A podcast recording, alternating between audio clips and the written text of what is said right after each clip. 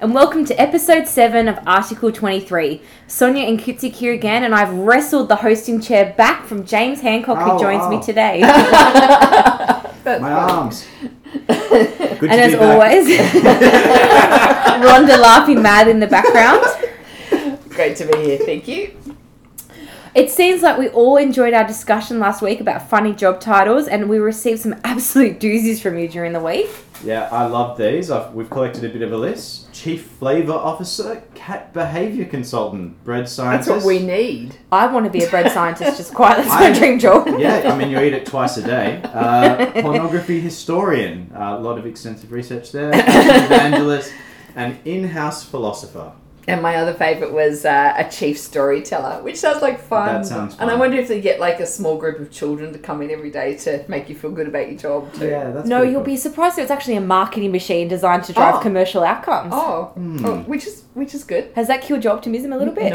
Not at all. Not So- possible. Look, thanks for sharing these. They've been a huge source of um, giggling from us in the office. But um, now let's look at the podcast. Today, we're tackling a pretty big topic, which is the new frontier of employee engagement. And we're going to really dive deep into belonging, which is a concept we've been exploring and building for some time now at Moi. But first, I had a really interesting call last night from a friend. Um, she's very active on the job market, and she shared a job job with me um, with one sentence highlighted, and, and the message was, "What does this mean?" Um, the sentence she's highlighted was, "You know, you must be prepared to do whatever it takes to get the job done." So, what does that mean? So, really, I read that, and I'm like, dude. They're going to work you like a dog. They're not going to give you much in terms of food, shelter, or water, and they're going to pretend it's a high performance culture. So, if you want this job, be prepared for 14 hours a day. Uh, this little exchange kind of got me thinking around. You know, we're really good at decoding job advert, uh, sorry, real estate adverts. So cozy is small, and yep, you know, blank canvas, derelict, Yeah. crack shack. Um, but are we any good at kind of decoding job adverts? So I thought I'd put us to the test. Rhonda, when you read, you need to be exceptionally well presented. Oh. What does it mean? Easy. Uh, iron your hair into a smooth but buoyant bob. Wear expensive clothes and spend a lot of time every day grooming. Uh, diamonds, pearls, and extremely high shoes. Yep, ding, ding, ding. James, work hard, play hard. Yeah, work super long hours, get drunk together as a team, sleep under your desk and repeat. Okay, this, th- better than ironing your hair though. Well, I think so, yeah. I mean, I haven't tried one of the two. last one. This is a bit of an interesting one we're divided on, but when we talk about competitive salary package, what does that mean? Yeah, I think for me it means basically it's not competitive, it's off market. Uh, yeah, I think it means that we're saying something that's a bit different, particularly around base pay when I've seen that one in the past. Or if we were to park just a little bit of the cynicism. No. As, as sometimes people would write that as merit. Like if you're in an Yeah. industry that's renowned for rubbish wages or low or very low award wages, um, you'd want to let people know that you're better than most. Yep. So you'd sort of put that out there. Um, so if you see this advert, you'd certainly be in looking at the job. Um, you'd be asking a few questions before discarding it. I think. You said a phrase which is actually very compelling. We're better than most, and I think that's um, you know, maybe that, yeah. It, well, I might just leave that hanging in the air. It's just when everyone writes it, you know, it's hard to know. So thank you. If you need some, you know, job adverts decoded, we'd love to help you out. So you can always hit us up on our socials. So LinkedIn, Facebook, Instagram, or if you're one of the 441 people that follow us on Twitter, you can hit us there too. Um, but without any further ado, let's talk belonging. Yes, let's. We love this topic, so we start with what is belonging. Yeah, totally. I think that's the easy bit. Belonging is quite simply a feeling, um, or having a feeling of affinity for a place, group, or situation. It's a feeling that you fit in and that you're included. And the next bit is why that matters. And that's pretty straightforward as well. So, most of the research about belonging has, of course, been done with children in child development Yeah. psychology.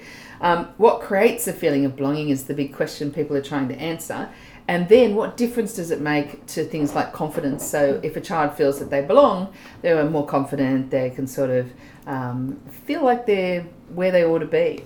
So, and it even extends right across to things like feeling like you belong and how that underpins a sense of purpose. So Yeah, you can actually yeah, feel like I'm where I ought to be with people who want me here, doing what I should be doing. Yeah, and then on the flip side of that, you look at what happens when you feel like you don't belong, and you see something like anxiety, which is where you're that fish out of water and you're not fitting in. Yeah. Oh, absolutely. And you know what I love? That despite this, you know, being really loaded in psychology, you can explain in a way that we all understand. So we all know the feeling of what it means to belong. Um, so when we Yeah. think, when, so I think that's incredibly powerful and very inclusive. So what's new in our thinking about belonging in work? Yeah, I think Yeah. This, I think this is where it starts to get really interesting. So I think that belonging is not just foundational for kids, as Rhonda said, but it's for all of us. Um, it matters so much for the work that we do. If we belong, we fit in. We're confident. We feel included. We can be ourselves, our best, give our best contribution, feel like others understand us, and that it's worth having us around. Um, it's even good thinking now, um, or it's evolving thinking now that belonging supports innovation. Yeah. Because if people are really confident and feel that they belong, they can throw out ideas, be creative, and bring the full diversity that they that they each have. Yeah. Yeah, and I, I, I, I love the idea. I love the idea of belonging, and I love the impact that feeling like you belong has on every one of us. And the work that we've been doing to understand it and then measure it, and then to determine how best to use it is, I think, really exciting. Yeah. Um, I'm not a fan of engagement scores, as we know, but it's very cool to look at what belonging will replace. And so, certainly, we've spent ages and millions and gazillions of dollars on Mm, a measuring. lot. Yeah, it is a A lot of cash money. a lot of cash money. Um, on, on measuring engagement, which is largely answers to a very, very, very long set of questions um, where we try to constantly score higher and higher and higher, and we try to win engagement.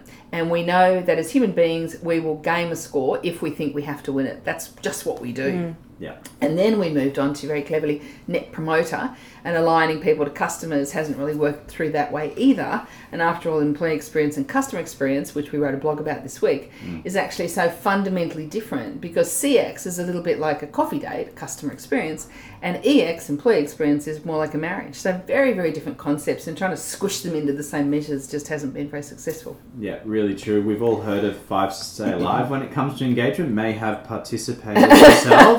Not at one. Not at one. I'm doing, this, I'm doing the survey now, Michael. of course, I'm 100% happy every day. Uh, and also the idea, I guess, through Net Promoter of giving me a 10 when it comes to um, the customer scores.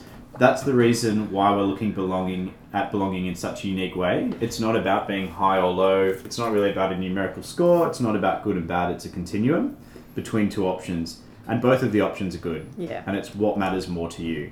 So then, when we align that score, we look at how the organization really works. We're mapping what makes you feel you belong and to what the organizational culture is actually delivering. And and that alignment question um, is where it gets really interesting because you can start talking belonging about a match of what you personally need around you to feel like you belong and what a company offers. But you very quickly get to an ability at the aggregate to talk, to diagnose, and then to talk about culture.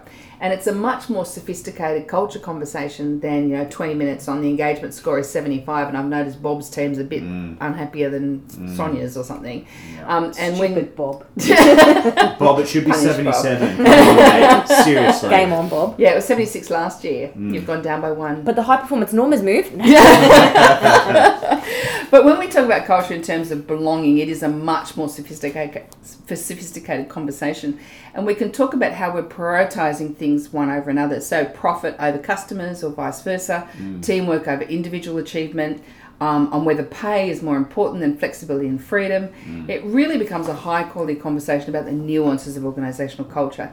You don't, and you can't win belonging. Mm. You balance it the right way. You prioritize addressing things that have caused behavior problems to creep in, mm. and you really can look strategically at whether you're delivering the culture you promised in a way that's right for your people and for your customers.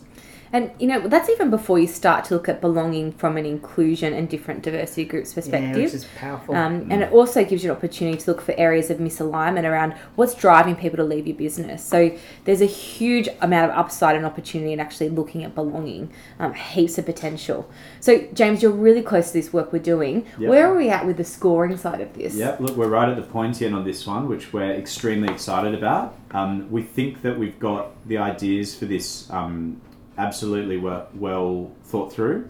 We've had a look at the research on this, um, and we've been testing out those ideas with a range of people over the last 12 months or so.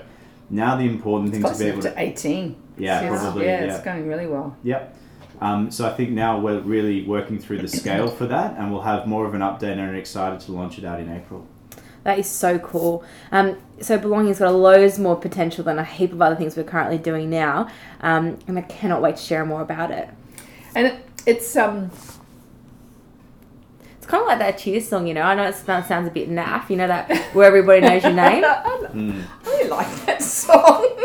and it is pretty cool when people know your name. Like It it's is. pretty uncool when they don't. Yeah. I think that's also part of it. And I Maybe love that's that. where you start with belonging. Yeah. Know the person's name. That, that's the cut through element. Yeah. That's it. You can feel. Yeah. Yeah. All right, true that.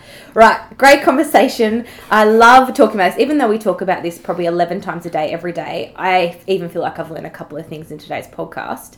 Um, before we sign off today's ep, James, what are we diving into next week? Yeah, pretty pumped for next week. We're going to cover congrats, you're a people leader. Now, what's beyond the PD?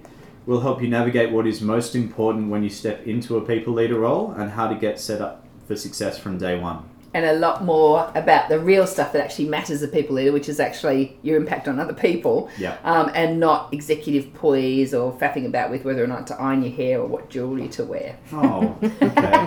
I've wasted a lot of time. no, there- there'll be no etiquette classes? No, Oh. the no etiquette classes. Um, although you should have reasonable manners. I think that's important. Anyway, uh, I think the other thing that we could talk about next week, and I'd really like to do, is just a couple of points where uh, the appallingly bad behaviour, and let's just call it the super shabby examples. And we're going to do the worst shabby leadership examples we've seen. Ooh. Like it. I'm going to go through my um, mental notes on that one. Um, Going to be a great episode. Make sure you like us and subscribe to Article 23 via SoundCloud, iTunes, or Spotify. Or, you know what, just do all three of them. That's going to be great. Um, that'll make sure you never miss an episode. But for today, that is a big moi from us. Thank you. Bye. Bye.